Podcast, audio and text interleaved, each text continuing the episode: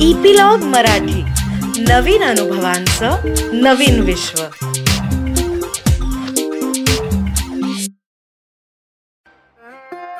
नमस्कार मंडळी. मी रीमा सदाशिव अमरापूरकर सोलकरीच्या ह्या भागामध्ये तुमचं खूप मनापासून स्वागत करते. मला हे ह्या मुलाखती ज्या वेळेला मी घेतेय त्यावेळेला इतकी मजा येते कारण अत्यंत सिनियर असे अशोक मामा निवेदिता ताई आणि अत्यंत म्हणजे सोनाली कुलकर्णी हिरकणी सोनाली कुलकर्णी तसंच सुबोध भावे यांची मी मुलाखत घेतली. आणि आता मी ज्याची मुलाखत घेणार आहे ना ती ऍक्च्युली आय कॅन से या सगळ्यांपेक्षाही ती ज्युनियर आहे. ठीक आहे? सो तिचं एक मी डिस्क्रिप्शन लिहिलंय कारण तिला असंच स्पॉन्टेनियसली इंट्रोड्यूस करण्यात काही अर्थ नाही आहे हे माझ्या लवकरच लक्षात आलं. तर जेव्हा ती ऍक्टिंग करते तेव्हा ती संवाद जरी तोंडानी बोलत असली तरी तिची संपूर्ण देहबोली प्रेक्षकांपर्यंत भावना पोचवत असतात. तिची माझी पहिली ओळख झाली तेव्हा ती स्ट्रगल करत होती. पण तिच्यातली ऊर्जा न विसरण्यासारखी होती. आणि त्याचमुळे तिचा झोका जो उंच गेला तो तिच्या प्रत्येक भूमिकेबरोबर वर जात चालला आहे. अर्थातच Spruha Joshi. Hi Spruha welcome to the show.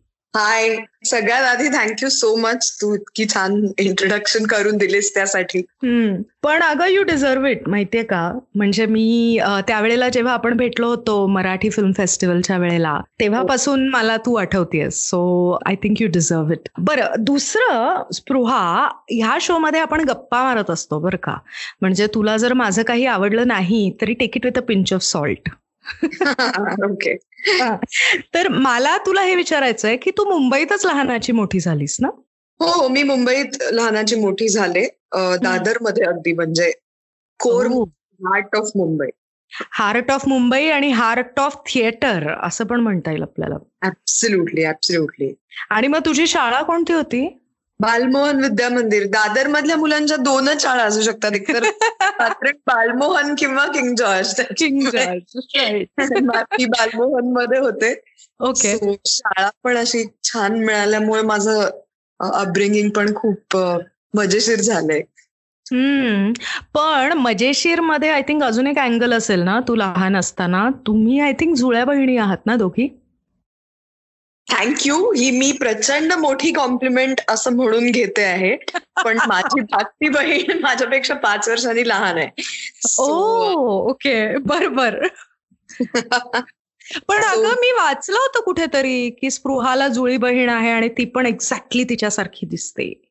म्हणजे त्या बातम्या येतात ना की स्पृहाची जुळी बहीण बघून तुम्ही व्हाल हैराण वगैरे. असं मी वाचलं होतं कुठेतरी. करेक्ट करेक्ट ह्या हैराण करणाऱ्याच बातम्या असतात सगळ्या आपल्याला. ते आहेच. स्पृहा जोशीचं इतकं उत्पन्न आहे. अशी पण मी बातमी वाचली होती. ती वाचून मी फार हैराण झाले होते. राईट राईट मग तुझ्या बहिणीबद्दल सांग की आम्हाला. ती पण बालमोहनलाच होती का? ती पण बालमोहनलाच होती आणि तिचं एक अतिशयच वेगळं करिअर आहे. मला खूप आनंद वाटतो या गोष्टीचा कधी कधी की आमच्या आई बाबांनी आम्हाला दोघींनाही पूर्णपणे वेगवेगळ्या पद्धतीने जसे जसे आमचे इंटरेस्ट डेव्हलप होत गेले तशा पद्धतीची करिअर्स करू दिली. कारण ती स्पोर्ट्समन आहे ती रिदमिक जिमनास्ट आहे आणि तिने म्हणजे इमेन्सली आपल्याला एक अख्खा एपिसोड फक्त तिच्यावर करावा लागेल. इतकं मी तिच्या सांगू शकते. कारण ती इंडियाची कॅप्टन होती. वाव जो आपल्याकडे जे कॉमनवेल्थ झालं दिल्ली कॉमनवेल्थ त्या दिल्ली कॉमनवेल्थमध्ये ती रिदमिक जिमनॅस्टिक्सची इंडिया कॅप्टन होती. आणि तिने जवळपास पंधरा एक इंटरनॅशनल कॉम्पिटिशन्स केल्या आहेत. त्याच्यानंतर ती नॅशनल लेवलवरती सलग पाच वर्ष चॅम्पियन होती. Guinness book of world record केलेला आहे. त्याच्यानंतर ती आता कोचिंग करते आणि she is one of the youngest जजेस of rhythmic gymnastics from India oh wow that's fantastic you must be so proud of her yes yes yeah I am sure पण मग तुझं कॉलेज कोणतं? मग रुपारेल की रुईया की कीर्ती? माझं कॉलेज रुईया रुईया. रामनारायण कॉलेज बर मग तू कॉलेजला गेलीस त्याच्या आधीच नाटकं करायला लागली होतीस की रुईयाला गेल्यानंतर सुरू केलीस? कसं म्हणजे? मी ऍक्च्युली बालमोहन विद्या मंदिरमध्ये मी जसं म्हटलं की होते आणि विद्याताई पटवर्धन तुला. माहिती असतील कारण बालरंगभूमीवरचं खूप मोठं नाव आहे आणि त्या आमच्या. शाळेत चित्रकलेच्या शिक्षिका होत्या अनेक वर्ष. सो. विद्याताईंची लेगसी आहे. म्हणजे बालमोहन मधनं बाहेर पडणारे जे अनेक कलाकार आहेत ते मोस्टली विद्याताईंनीच निवडलेले असतात किंवा त्या पहिली संधी दिलेली असते. हो. सो तसं माझ्या बाबतीत झालं आणि मी दुसरीत असताना विद्याताईंच्या नाटकात पहिलं काम केलं माझं. बर.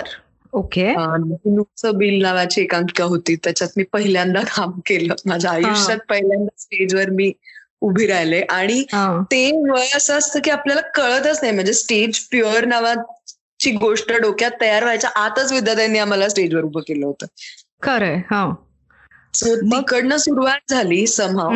आणि विद्याताईंनी नंतर एक सिरियल सुद्धा प्रोड्यूस केली होती दे धमाल नावाची जी तेव्हा अल्फा मराठी होतं त्याच्यावर यायची ओके आणि त्याच्यात सुद्धा मी काम केलं होतं.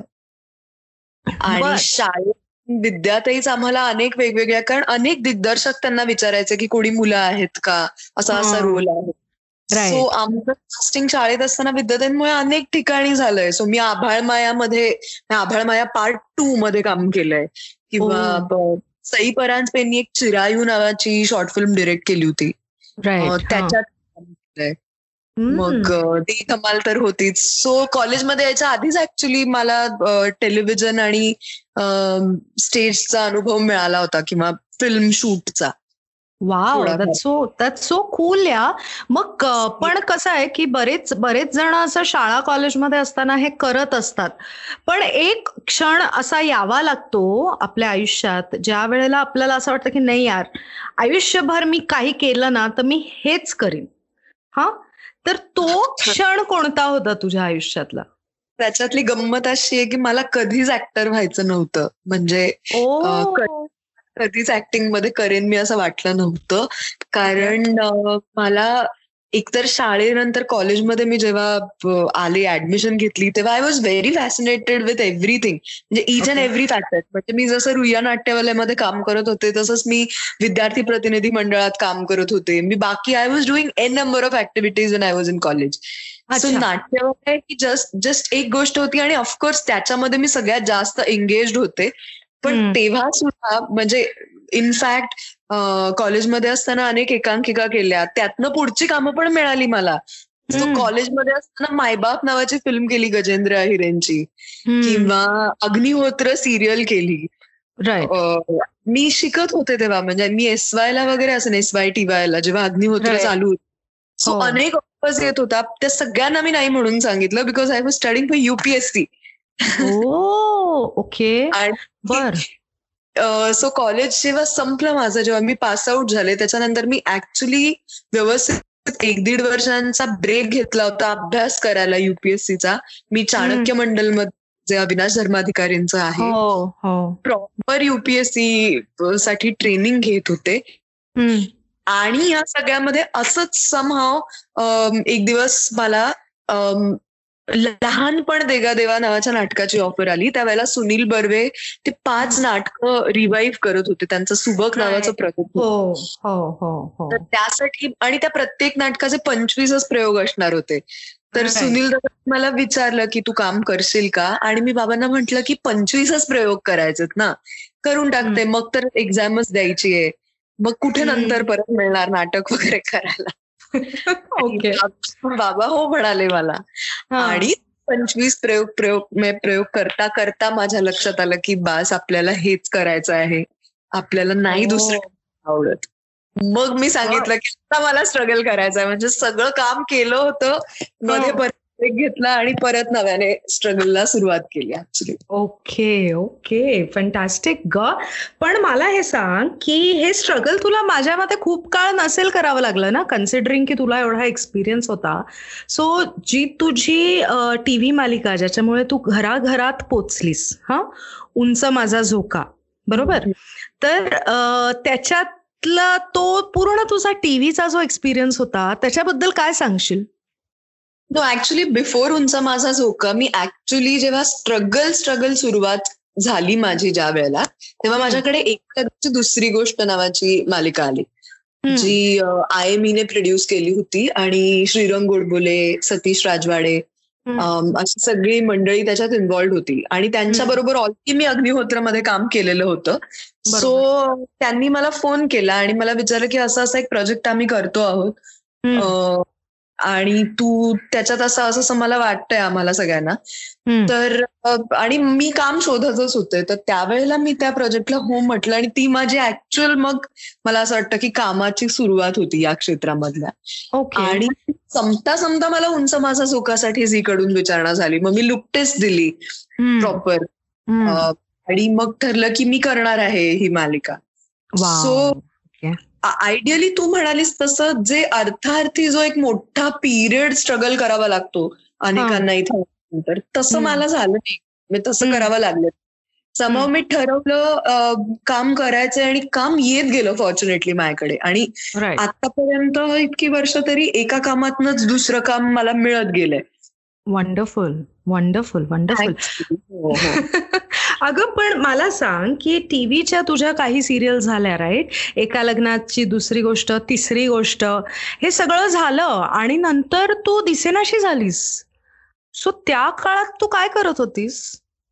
प्रॅक्टिकली मी दिसेनाशी झाले नाही कारण त्याच सायमल्टेनियसली मी नाटक सुद्धा करत होते. आणि तुला माहिती आहे आपल्याकडे खरं तर असं काही बाउंड्री नाहीये. म्हणजे ही खरं म्हणजे चांगली गोष्ट आहे की टेलिव्हिजनचेच आर्टिस्ट आपल्याला नाटकात दिसतात किंवा सिनेमामध्ये दिसतात किंवा ते करू शकतात. म्हणजे हिंदीमध्ये जशी ती पर्टिक्युलर बाउंड्री आहे तशी आपल्याकडे नाहीये. सो मी सायमल्टेनियसली नेव्हर माइंड किंवा नांदी समुद्र डोंट वाईट बी हॅपी अशी नाटकं करत होते ज्या प्रत्येकाचे जवळपास दोनशे अडीचशे पेक्षा जास्त प्रयोग झाले. सो एकीकडे ते चालू होतं आणि दुसरीकडे मला फिल्म करायच्याच होत्या आणि मी फिल्म्स केल्या. म्हणजे मोरेया असेल पेइंग होस्ट असेल बायोस्कोप असेल पैसा पैसा असेल मला काहीच प्रॉब्लेम नाही. मग होम किंवा वेलकम होम अशी मी खूप फिल्म्सची नावं तुला सांगू शकते. बाबा किंवा अगदी आत्ताचा विक्की वेलिंगकर. या फिल्म्स चालूच होत्या. अनफॉर्च्युनेटली त्या पोचल्या नाहीत लोकांपर्यंत जितक्या पोहोचायला हव्यात असं मला सारखं वाटतं. कारण या उत्तम स्क्रिप्ट असलेल्या उत्तम टीम्स असलेल्या फिल्म्स होत्या. त्यांची कथा उत्तम होती संगीत उत्तम होतं. पण कुठेतरी काहीतरी कदाचित माशी शिंकली असावी आणि त्या तितक्या प्रमाणात लोकांपर्यंत पोहोचल्या नाहीत.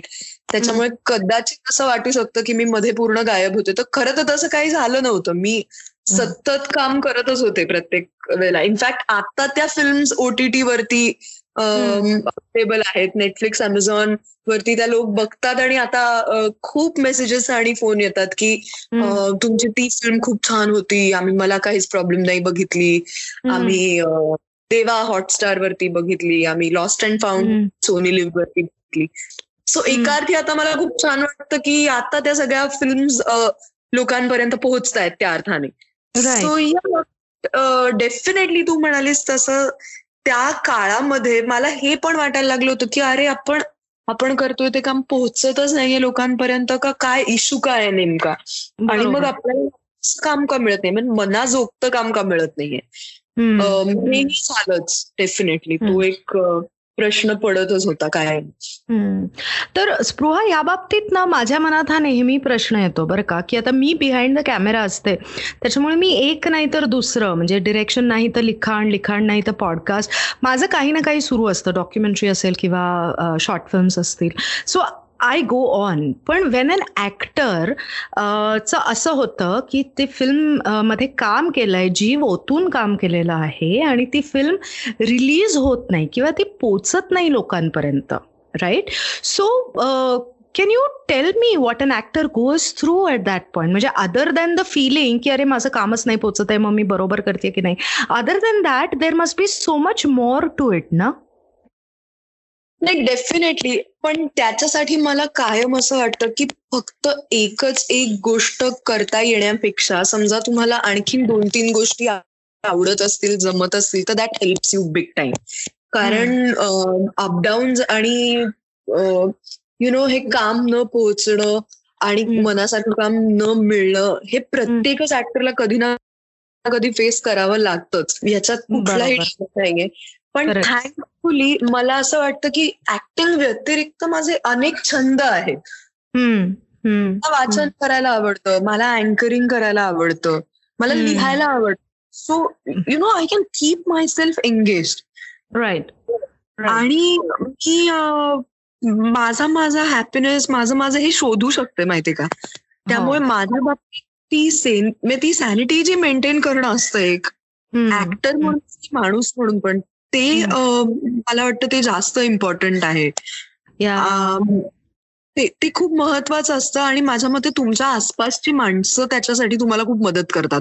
म्हणजे माझ्या बाबतीत आतापर्यंत झालंय की जेव्हा जेव्हा मी असं एक मला डिप्रेशन आल्यासारखं वाटतंय किंवा यार हे असं का होतंय? काहीच मनासारखं का होत नाहीये? अशा हम्म. फेजमध्ये जेव्हा मी असते तेव्हा बरं माझा नवरा जो आहे तो. कायम मला हे समजायचा प्रयत्न करतो की you are far more than just being an actor so. वाईट वाटून घेतेस. किंवा कदाचित मी मला असं सांगतो की कदाचित आत्ताच्या पद्धतीच्या फिल्म झाल्यात त्याच्यात तू बसतच नाहीयेस. आणि मला ते पटलं त्यावेळेला. की तयार होत आहेत तशा मुळात मला करायच्या आहेत का? कारण असं होत नव्हतं की ऑफर्स येत नाहीयेत. ऑफर्स येत. आहेत. ते मला करावं वाटत नाहीये म्हणून मी अनेक फिल्मना नाही म्हंटलंय. बरोबर. प्रॉब्ली ज्या फिल्म्स तयार होत आहेत त्याच्यासाठी तू तिथे सुटेबल नाहीयेस काही. फिल्मसाठी तू वयानेच लहान आहेस सो वयाने थोडीशी आणखी मोठी झालीस की तुला ज्या रोल्सची अपेक्षा आहे ज्या मीटी रोल्स आपण ज्याला म्हणतो की जिथे हो. आपल्याला हो. कॅलिबर प्रूव्ह करायची संधी मिळते तसे. कदाचित तुझ्या वाट्याला यायला लागतील so you have to be patient. म्हणजे असं बरोबर नाही आहे की बरोबर आहे एक काम मिळालं आणि ते सक्सेसफुल झालं लगेच उद्या तुमच्याकडे दुसरं काम आलं. So you have to. Keep going हे समजवणारी माणसं पण तुम्हाला त्या फेजमध्ये तुमच्या आसपास असणं खूप महत्वाचं असतं असं मला वाटतं. जे फॉर्च्युनेटली माझ्या बरोबर झालं नेहमी. Yeah I must say you very lucky तर you just spoke about Varad. So tell us about him कुठे भेटला तुला इतका समजूतदार नवरा ग? आम्ही सगळे शोधत असतो. आम्ही भेटलो तेव्हा मी कॉलेजमध्ये होते शेवटच्या वर्षाच्या मला वाटतं आसपास. हा. एस वाय समता समता आणि टी वाय सुरू होता होता असं मी वरदला भेटले. आम्ही. लोकसत्ता मध्ये एकत्र काम करायचो लोकसत्ता पेपरमध्ये कॅम्पस नावाचं एक पेज होतं त्यावेळेला. मार्केटिंग इनिशिएटिव्ह होतं लोकसत्तेचं जे कॉलेजमधल्या मुलांसाठीची स्पेसिफिक ती पुरवणी होती. तर मंगळवारी आमचं ते पेज यायचं. आणि तिकडे आम्ही कॉलेज रिलेटेड ज्या ज्या बातम्या असतात किंवा युथ रिलेटेड म्हणू आपण कॉलेज रिलेटेड नाही. पण युथ रिलेटेड ज्या ज्या स्टोरीज असतात त्या आम्ही कव्हर करायचो. आणि. आयडियली तो मला होता म्हणजे त्याला आम्ही रिपोर्ट करायचो सगळ्या. आधी. हो. आणि तो विषय आमचे अप्रूव्ह करणं किंवा या सगळ्या गोष्टी मग त्याच्यात बदल सुचवणं. आणि मला ऍक्च्युली पहिल्या दोन भेटींमध्ये तो अजिबातच आवडला नव्हता कारण I thought he was really bossy आणि तो Oh. नंतर म्हणजे तर मला खूप इरिटेट व्हायचं की हा कोण आहे आणि हा का म्हणून सांगणार की माझ्या आर्टिकलमध्ये काय हवंय आणि काय नाही. बट देन कॅम्पेन टुगेदर तेव्हा पहिले ते राजकारण नावाचं कॅम्पेन लोकसत्ताने केलं होतं कारण त्या वर्षी आपल्याकडे सर्वात जास्त युथ वोटर्स असणार होते. राईट. तो त्या कॅम्पेनसाठी आम्ही एकत्र काम करत होतो आणि परत बॅक एंड सांभाळायचं आणि मी फ्रंट एंड म्हणजे जे कार्यक्रम व्हायचे त्याचं अँकरिंग लोकांना भेटणं त्या सगळ्या गोष्टी त्यांच्याशी डिस्कस करणं हे मी करायचं आणि मागच्या सगळ्या कोऑर्डिनेशनच्या गोष्टी परत करायचा. सो त्या. कॅम्पेनच्या निमित्ताने आम्ही खूप वेळ एकमेकांबरोबर घालवला आणि तिकडे आम्हाला पहिल्यांदा असं वाटलं की हा नाही. त्यालाही मी कोण आहे? आणि तो टीव्ही बघायचा नाही. सो मी जरी चाइल्ड ऍक्टर म्हणून काम केलेलं असलं तरी त्याने मला अजिबातच ओळखलेलं नव्हतं. ही कोण आहे? काय आहे? हो. काहीच माहिती सो आय एम. ग्लॅड कारण कुठलंही एक बॅकग्राऊंड बॅकड्रॉप न माहिती असताना त्याला मी आवडले. आणि. मला तो जसा आहे तसा आवडलाच होता. So I think that really clicked great आणि स्पेशली आपल्या जनरेशनमध्ये तर व्हेरी फ्यू पीपल ज्यांचे uh, कॉलेजला असताना जे जी मैत्री जुळते ती पुढे आयुष्यभर एका नात्यामध्ये uh, कन्वर्ट होते. So I guess your lucky there as well Spruha मला तुला हे विचारायचं आहे की तू आता म्हणालीस की आता तुझ्या ज्या फिल्म ज्या तेव्हा लोकांकडे लोकांपर्यंत पोहोचू शकल्या नाहीत त्या आता ओ टी टीच्या माध्यमातून uh, पोचतायत. So I think your also doing a couple of web series series आणि web films O T T साठीच्या फिल्म्स पण तू करतेस ना? Can you tell us about them so हे माध्यम इतकं सशक्त होत चाललंय दिवसेंदिवस आणि I think that's the future आणि नेहमीच आपली सत्तर एम एम ची जी सिनेमाची आवड आहे हौस आहे ती राहीलच. किंवा नाटक नाट्यगृहात जाऊन बघण्याचा आनंद राहीलच. पण फॉर एक्झाम्पल आता ज्या एक अनपेक्षित काळामधनं आपण सगळेजण जातोय तिथे ओटीटी हेच एक माध्यम आहे आपल्या सगळ्यांसाठी. हो. जिथे कलाकारांना पण संधी मिळते दिग्दर्शकांना पण नवीन गोष्टी सांगायला मिळतात. आणि प्रेक्षकांना सुद्धा त्यांच्या घर बसल्या काही गोष्टी बघायला मिळतात. So I think it's a win win situation so हे माध्यम सशक्त आहे हे तर लक्षात आलंच होतं. आणि फ्रँकली मी थोडस वेगळं काम मिळतंय का आपल्याला करायला किंवा कशा पद्धतीने करता येईल याचा विचार करत होते. कारण मराठीमध्ये मी करतेय ते करून झालंय माझं मी करू शकत होते ते. माझं नाटक झालंय डेली सोप्स झाल्या मग फिल्म्स झाल्या रियालिटी शोजचं अँकरिंग करून झालं सगळं झालं होतं. सो आता याच्या पलीकडे काय? असं मला वाटायला लागलं होतं. आणि मला जेन्युनली असं वाटत होतं की मराठीत नाही आपल्याला चांगलं काम करायला मिळत आहे सो आय थॉट की माय नॉट आपण आता मराठीच्या बाहेर थोडस डोकावून पाहायला काय हरकत आहे? सो मी ऑडिशन्स द्यायला नव्याने सुरुवात केली. You know I started reach out to people आणि थँकफुली तिकडेही काही खूप चांगली माणसं भेटली ज्यांनी माझ्या डोक्यातले काही जे स्टिग्मा होता जी एक भीती होती ती काढली. आणि चांगली संधी मिळायला सुरुवात झाली. त्याच्यानंतर त्याच्यामध्ये पहिल्यांदी ऑफिस नावाची जी हॉटस्टारवरची वेब सिरीज आहे दी ऑफिस हो. त्याच्यामध्ये मी एक कॅमिओ केला. आणि पहिल्यांदा थोडासा you know it was a confidence booster कारण तो रोल लहान होता. मला लक्षात आलं की आपल्याला जमतंय आपल्याला काम करता येत आहे माणसं वेगळी आहेत सेटअप वेगळा आहे. पण आपल्याला गडबड होत नाहीये. आणि आपण कॉन्फिडेंटली वावरू शकतो. सो मी आणखीन थोडीशी यु नो स्ट्रॉंगली अप्रोच व्हायला लागले या सगळ्या गोष्टींना. आणि then Rangbaaz Phirse happened Zee फाईव्हसाठी. Which was really a very very nice role जिथे मला पुन्हा एकदा मी जसं म्हणत होते की ज्या रोलची आपल्याला इच्छा असते की एक स्ट्रॉंग रोल सुंदर कॅरेक्टर प्रॉमिनंट कॅरेक्टर करायला मिळावं. सो ते मिळावं करायला. तिकडे जिमी शेरगिल झीशान अयूब सुशांत सिंग अशी मंडळी हर्ष छाया असे सगळे मोठे ऍक्टर्स होते. त्यांच्या बरोबर कॉन्फिडेंटली उभं राहायला मिळणं. हे एक फॅक्टर असतो जेव्हा तुम्ही कारकिर्दीच्या या टप्प्यावरती धडपड करत असता. So I think you know right things are happening at right time असं मला वाटतं माझ्या बाबतीत. So then class of eighty three झालं जी रिलीज झाली आता नेटफ्लिक्स वरती. त्याच्यात सुद्धा छोटासा सीन आहे पण खूप गोड सीन आहे. So class of eighty three बघणारे जे सगळे लोक आहेत तो एक सीन बघून मला फोन करतायत की आम्हाला तुमचं काम खूप आवडलं. सो ही त्या माध्यमाची ताकद आहे. कदाचित ज्या माणसांपर्यंत मी पोहोचू शकले नसते त्या माणसांपर्यंत मी ओटीटी मुळे पोहोचू शकते.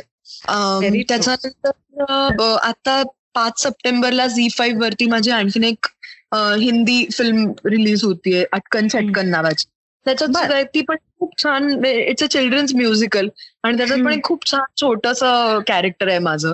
So right now actually I am loving the phase ही जी चालली आहे ना हे जे नवं शोध आहे नवी माणसं भेटत आहेत लोक नवी सगळी नवं वातावरण नवा सेटअप हे सगळं अनुभवायला मिळतंय. So I think that's the fun part right पण आता हे सगळं नवीन अनुभवत असताना आतापर्यंत जे काम तू केलंस राईट मराठीमध्ये. मराठी इंडस्ट्री नाही म्हणलं तरी it's like a family okay so ते आणि ज्या वेळेला तू ओटीटी साठी एखादं प्रोजेक्ट करतेस ज्याचं प्रोफेशनलिझम लेवल आणि मराठीतला याच्यामध्ये पण खूप तफावत आहे हे सगळ्यांनाच माहिती आहे.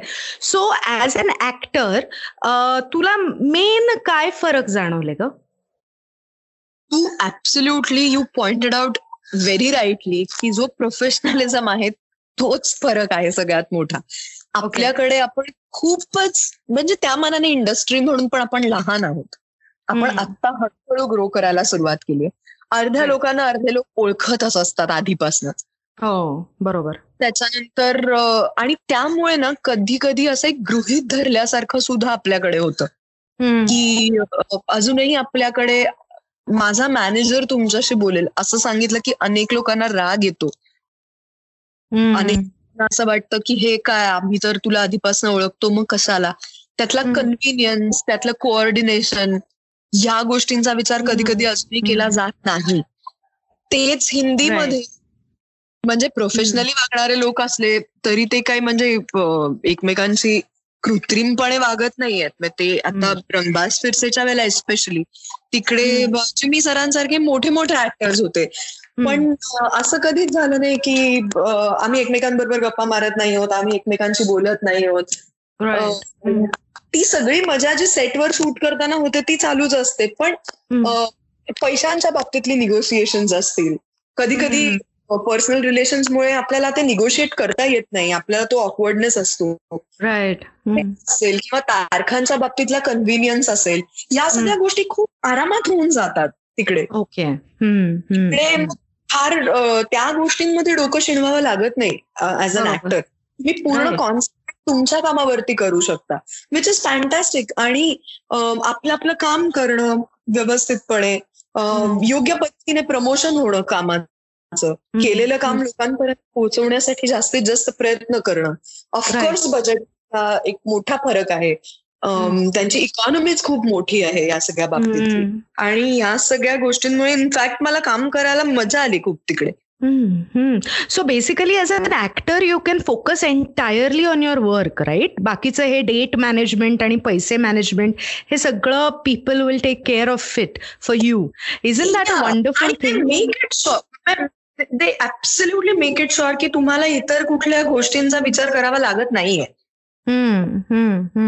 दॅट इज सो फॅन्टॅस्टिक पण मला सांग की जरी हे असं असलं तरी acting on a set on a film set असेल टीव्ही सेट असेल whatever it does take a toll on you बरोबर? The. Rigorousness of it all right मला तुला हे विचारायचं आहे की तू अफलातून कविता पण करतेस. आणि कविता माझ्या दृष्टीने हे सगळ्यात जास्त मन सेन्सिटिव्ह ठेवणं कविता करण्यासाठी मन सेन्सिटिव्ह असणं हे आवश्यक असतं. सो तू तुझी सेन्सिटिव्हिटी या सगळ्यामध्ये कशी मेंटेन करतेस?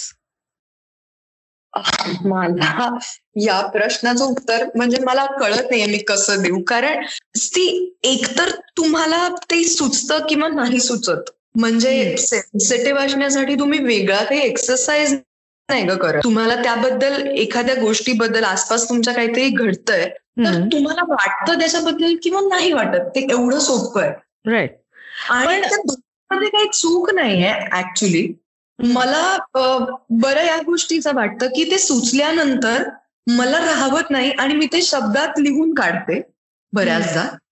आणि खरं सांगू का ते काही असं पण नसतं. म्हणजे कधी कधी खूप रॅन्डम विषयावरची एखादी कविता सुचते. कधी कधी अनेक दिवस काहीच सुचत सुद्धा नाही. सो त्याच्यातला मला वाटणार एक फायदा असा आहे की कविता ना हे माझं प्रोफेशन नाहीये. तो माझा छंद आहे. त्यामुळे I can take that liberty की मला आता नाही लिहायचंय. किंवा आत्ताच लिहायचंय. हे माझ्या हातात तो चॉईस राहतो. मला वाटतं तोही कधी कधी मदत करतो. राईट राईट कारण अगं I have met a few people जे असे यु नो थांब आत्ता आता एक दोन तीन दिवस मी फोन करणार नाही मला जरा ही दोन गाणी लिहायची आहेत. वगैरे असं स्वतःला असं मेंटेन करतात अगं. आणि दे हॅव बोस्टेड की they have that they have to maintain their sensitivity त्याच्यामुळे तुझा हा view is so refreshing because as I said कदाचित त्यांना तसं करणं भाग पडत असेल. कारण त्यांचं ते प्रोफेशन असेल. म्हणजे व्यवसाय म्हणून जर का. तुम्ही ते करत असाल ना तर तुमच्यावर. डेडलाईनचं कंपल्शन असतं. आणि ते जर का तुम्हाला पाळायचं असेल तर मग तुम्ही ना खरं तर हे क्रिएटिव्हिटी आणि हे सगळं ह्या गोष्टी मग ते कॅल्क्युलेशन त्याच्यात जास्त यायला लागतं. बरोबर बरोबर. तर मग असं असं कधी झालंय का ग? तू एक इंटेन्स सीन देतेस आणि डोक्यामध्ये असे शब्द असे टपटप टपटप पडायला लागलेत कवितेचे. असं कधी झालंय का?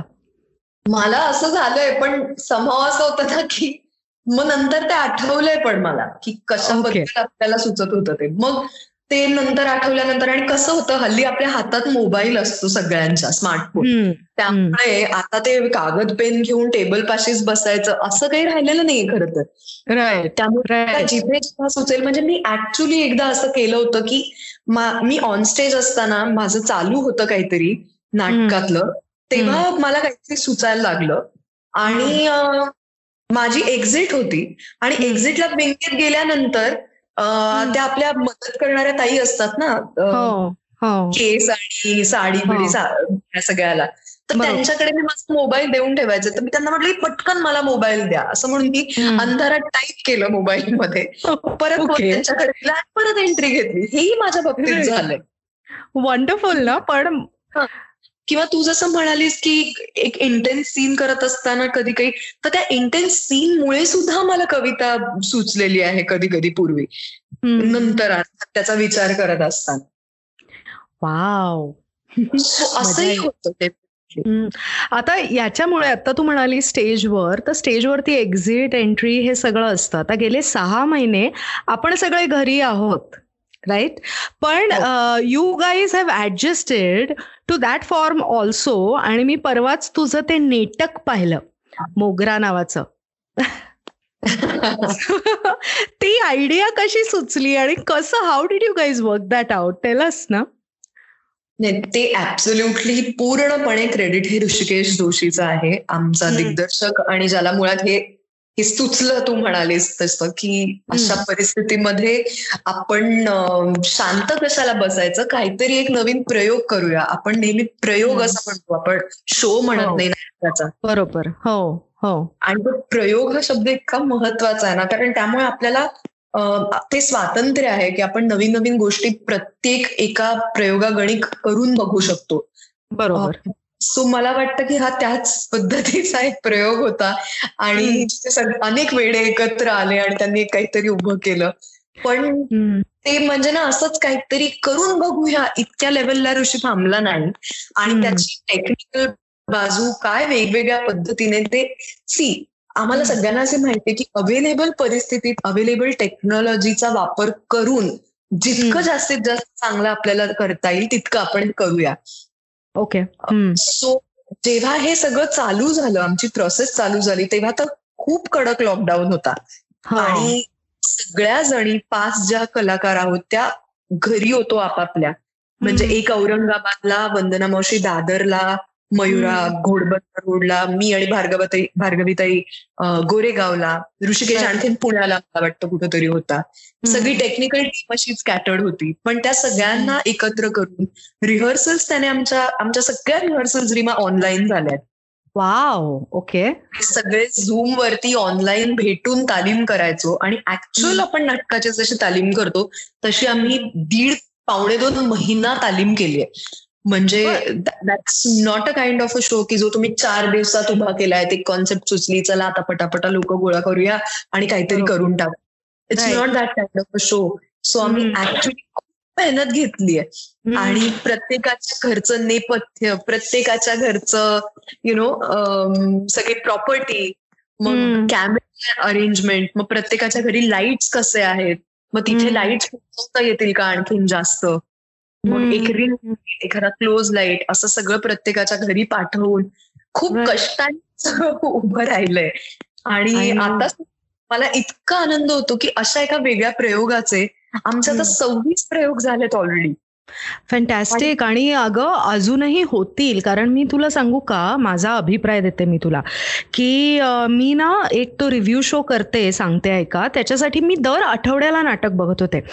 पण थिएटरमध्ये आपण बसून नाटक कितीही अप्रतिम झालेलं असलं ना तरीही ते स्टेज आणि ऑडियन्स यांच्यामध्ये एक जे अंतर असतं ना त्याच्यामुळे सतत ही जाणीव असते की हे नाटक सुरू आहे आणि मी ते बघतीये. ओके. हो. आणि ज्या वेळेला मी मोगराचा प्रयोग पाहिला त्यावेळेला माझी लॅपटॉपची स्क्रीन ही माझ्यापासून दीड फुटावर होती फक्त. त्याच्यामुळे उलट म्हणजे मी त्या कॅरेक्टरच्या घरात आहे. मी त्या कॅरेक्टरच्या जवळ बसले म्हणजे वंदनाताईंचा जो सीन आहे त्या डायनिंग टेबलच्या अक्रॉस मी बसून त्यांच्याशी बोलतेय किंवा त्या मला सांगतायत त्यांची गोष्ट. इतकी ती जवळीक साध्य झाली. आणि I think it was fantastic plus माझ्या हेही लक्षात आलं टेक्निकली तुम्ही इतकी मेहनत घेतली आहे not only lighting I think प्रत्येक कॅरेक्टरच्या घरी टू कॅमेरा सेटअप आणि हे सगळं आहे. आणि हे सगळं तुम्ही स्वतः करता त्यावेळेला तिथे. तर अशी आहे की ते तो जो टू कॅमेरा सेटअप आहे ते आमचे मोबाईल्स आहेत बरं का. ते काही एच डी कॅमेरे वगैरे नाही आहेत आमच्याकडे कोणाचकडे कारण मी मगाशीच म्हटलं की उपलब्ध टेक्नॉलॉजीमध्ये मॅक्सिमम आपल्याला काय करता येईल? आणि तरी सुद्धा जे फायनल प्रॉडक्ट आपल्याला दिसतं तुम्हाला प्रेक्षकांना ते फुल एच डी प्रयोग असतो तो. हो आणि तो खूपच अफलातून झाला माहितीये का? म्हणजे मी आणि माझी आई आम्ही दोघींनी तो पाहिला. आणि माझ्यामध्ये जे जे प्रेक्षक सॉरी जे जे श्रोते ऐकतायत त्यांनी हे नक्की बघावं. हा हा हे नाटक नक्की बघावं हे प्रयोग नक्की बघा. कारण मस्त एक्सपिरियन्स आहे. एवढंच मी सांगेन आता बाकी सांगते याच्यामध्ये करीनच मी रिव्ह्यू सांगते की बऱ्याचदा बाहेर गावी म्हणजे बाहेर परदेशात राहणारी जी मराठी माणसं असतात त्यांना सगळ्यांना नाटक बघता येतच असं नाही. बिकॉज नाटक एखादं करणं ही जरा खर्चिक आहे. छोटे छोटे जे देश असतात त्यांच्यासाठी. आता अमेरिका इंग्लंड इकडे रेग्युलरली नाटकांचे प्रयोग होतात. कारण तेवढं आता ती मराठी मंडळ हे आहेत. पण आमचा प्रयोग आता मलेशियाला होणार आहे कोरियामध्ये होणार आहे. राईट ऑनलाईन असल्यामुळे शक्य झालं. किंवा लक्झेमबर्गला मध्यंतरी आम्ही प्रयोग केला. बेल्जियममध्ये प्रयोग केला जिथे कधीच मराठी नाटकं पोहोचलेली नाही आहेत सो ही केवढी मोठी गोष्ट आहे नाटकाच्या दृष्टीने मराठी रंगभूमीच्या दृष्टीने. राईट. म्हणजे असं आपण म्हणूयात की कोरोनामुळे हे बरं झालं. हे एक माध्यम आहे हे आपल्या लक्षात आलं. आणि त्याच्यामुळे आणि त्याच्यात पॉसिबिलिटीज आणखी right right very true very true म्हणजे जे इवन लिमिटेशन्स बाकी आपल्याला नाटकामध्ये असतात जसं तू म्हणालीस की अत्यंत खर्चिक प्रकार आहे त्याच्याच बरोबर आपल्याला किती पात्र घ्यायची याच्यावर पण लिमिटेशन्स असतात. ती पण आपली लिमिटेशन्स इथून कमी होऊ शकतात. राईट ह्या माध्यमातून. सो फॅन्टॅस्टिक आणि you are a part of this new trend हा? I I am sure you guys are going to set a trend आणि लवकरच दुसरं मी गमतीने म्हणतो की मराठी रंगभूमीच्या इतिहासात पहिल्या नेटकमध्ये काम केलेली आम्ही ऍक्च्युली ऍक्च्युली आणि खूपच सुंदर केलं. तर तुम्ही पुढचं नेटक कधी घेऊन येता याची आम्ही सगळे वाटच बघतोय. पण आता बरे का स्पृहा आता गमतीचा पार्ट आपला इंटरव्ह्यू जो सुरू होतो. ओके आता ना एक रॅपिड फायर आहे. आणि विचार न करता विचार न करता हे कीवर्ड्स आहेत. विचार न करता जे पहिलं तोंडात येईल ते उत्तर द्यायचं आहे. ओके तुझी फेवरेट कविता. इतरांची इतरांनी लिहिलेली. कणा कुसुमाग्रज. म्हणून दाखवशील? ओळखलत का सर मला पावसात आलं कोणी? ओळखलत का सर मला पावसात आलं कोणी? कपडे होते कर्दमलेले केसांवरती पाणी. क्षणभर बसला नंतर हसला बोलला वरती पाहून गंगामाई पाहुणी आली गेली घरट्यात राहून. वा माहेर वाशीण पोरीसारखी चार भिंतीत नाचली. मोकळ्या हाती जाईल कशी? बायको मात्र वाचली. भिंत खचली चूल विजली होते नव्हते नेले. भिंत खचली चूल विजली होते नव्हते नेले. प्रसाद म्हणून पापड्यांमध्ये पाणी थोडे ठेवले. कारभारणीला घेऊन संगे सर आता लढतो आहे. कारभारणीला घेऊन संगे सर आता लढतो आहे. पडकी भिंत बांधतो आहे. चिखलगाळ काढतो आहे. खिशाकडे हात जाताच हसत हसत उठला. खिशाकडे हात जाताच हसत हसत उठला. पैसे नको जर सर जरा एकटेपणा वाटला. मोडून पडला संसार तरी मोडला नाही कणा. मोडून पडला संसार तरी मोडला नाही कणा. पाठीवरती हात ठेवून फक्त लढ म्हणा. पाठीवरती हात ठेवून फक्त लढ म्हणा. Wow so so touching wonderful आणि स्पृहा तुझी स्वतःची तुझी आवडती कविता. खर तर असं माझी एकच आवडती कविता मी लिहिलेली असं हे जरा काढणं कठीण आहे शोधून. त्यातल्या त्यात त्यातल्या त्यात आवडणारी. छोटीशी कविता ऐकवते. निळ्या शार आभाळात पंख पसरून जावे. निळ्या शार आभाळात पंख पसरून जावे आणि आभाळाच्या ओठी गाणे आपुले रुजावे. डोळे उघडून पाही एक चिमणेसे फुल. डोळे उघडून पाही एक चिमणेसे फुल. अजूनही रेंगाळली काल रातीतली भूल. असे झिरपते काही वेड्या मनाच्या मनात. असे झिरपते काही वेड्या मनाच्या मनात एक हळवा हुंदका खोल जपला उरात. आणि शेवटच्या ओळीत तुझ्या माझ्या पापण्यात यावे आभाळ भरून. तुझ्या माझ्या पापण्यात यावे आभाळ भरून निळ्या आभाळाचे गाणे जावे भिजून भिजून निळ्या आभाळाचे गाणे जावे भिजून भिजून. वाह क्या बात है स्पृहा. क्या बात है. तू फेसबुकवर मध्यंतरी बऱ्यापैकी तुझ्या कविता पोस्ट करायचीस तेव्हा मी फॉलो करायचे पण एवढ्यात काही नाही ग. एवढ्यात काही नाही वाचलं तुझं. त्याच्यामुळे हे ऐकून खूप मस्त वाटलं. थँक्यू बरं तुझं फेवरेट पुस्तक? माझं फेवरेट पुस्तक कृष्ण किनारा अरुणा ढेरेंचं. Wow okay. आणि name a mentor who change your life असा एक मार्गदर्शक ज्यांनी तुझं आयुष्य बदलून टाकलं. आय हॅव टू से म्हणजे विद्या पटवर्धन मी ज्यांच्याबद्दल मगाशी बोलले कारण विद्या हो. त्यांनी मला मुळात स्टेजवर उभं केलं पहिल्यांदा जे आज माझं करिअर आहे. आणि विद्याताईंमुळे मी लिहायला लागले. त्यांना पहिल्यांदा कळलं की मला लिहिता येतं ओके वंडरफुल. तुझे आवडते top three actors okay Tom Hanks Meryl. Streep आणि आपल्याकडे Bachchan Amitabh Bachchan. Okay wonderful top three directors top three directors Hrishikesh Mukherjee Satyajit Ray आणि आता सध्याच्या काळात मला अनुराग कश्यपही आवडतो. पूर्ण आ, झोया अख्तर झोया अख्तर. आपण. राईट ओके चालेल. मग तू आता मला सांग की जर सिलेक्ट करायचं असेल या दोन्हीतलं तर काय सिलेक्ट करशील? स्पृहा ऍक्टर की स्पृहा पोएट स्पृहा ऍक्टर कारण poet shall be with me okay okay बर. स्पृहा जेव्हा सेटवर नसते तेव्हा ती काय करत असते? झोपत असते खूप जास्त. मला खूप आवडतं झोपायला खूप तास. सो ऑनेस्टली आणि जो आराम करायला मिळत नाही शूट वरती असताना तो भरून काढते मी पूर्णपणे. पण otherwise I think I love to meet people मला माझ्या फॅमिली बरोबर घरच्यांबरोबर किंवा माझ्या जवळच्या मित्रमैत्रिणींबरोबर वेळ घालवायला खूप आवडतो. म्हणजे गप्पा ज्यांचा ऍक्च्युली माझ्या इंडस्ट्रीशी काही संबंध नाहीये अशा गप्पा मारायला. आवडतात. त्याच्यानंतर लिहायला आवडतं. मी खूप वाचन करते. त्यामुळे ते करायला आवडतो. सो या सगळ्या गोष्टी अगदीच वेळ मिळाला तर स्वयंपाक करायला आवडतो. हा I was going to come to that की तुला खाण्यामधलं सगळ्यात जास्त काय आवडतं? सगळ्याच गोष्टी मी मी खूप फूडी आहे त्याच्यामुळे एकतर अत्यंत टेस्टी फूड हे नेहमी अतिशय अनहेल्दी असतं. स्ट्रीट फूड पासून ते काय आपण त्याला गुरमे फूड ज्याला म्हणतो. हो हो. त्या तिथपर्यंत सगळ्या गोष्टी मला अतिशय आवडतात. मी नॉनव्हेज लवर आहे. त्यामुळे त्या सगळ्या डिशेस ओके.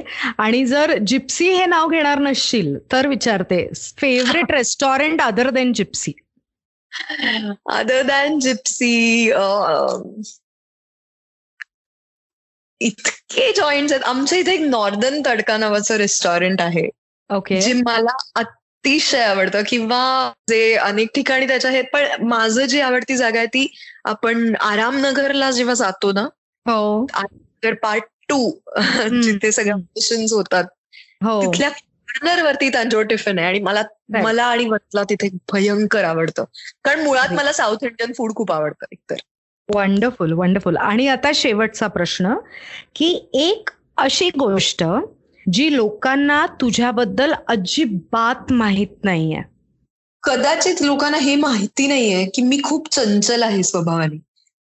काय म्हणजे सांगतेस? असं वाटत नाही तुझ्याशी बोलतो हो पण म्हणजे मी मला खूप पटकन एखाद्या गोष्टीचा कंटाळा येतो आणि मला I I constantly need change in my life Okay, wonderful. So- So, then it's a good thing that you write and you write poems and you act and you do a lot of things. That is what keeps me going म्हणजे मी कदाचित फक्त acting करत राहिले असते तर आतापर्यंत मी बाहेर पडले असते या सगळ्यातलं okay but that would have been so bad for the audience no Spruha I don't know no it would have been मी सांगते तुला. मी सांगते तुला इट वुड हॅव बीन तर स्पृहा तू इतकी मस्त ऑनेस्ट आणि जेन्युइन गप्पा मारल्यास आता आमच्याशी सगळ्यांशी.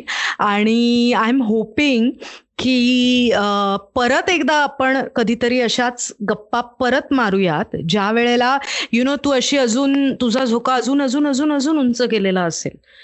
Maybe a couple of years down the line thank you so much आणि फिंगर असंच होऊ दे.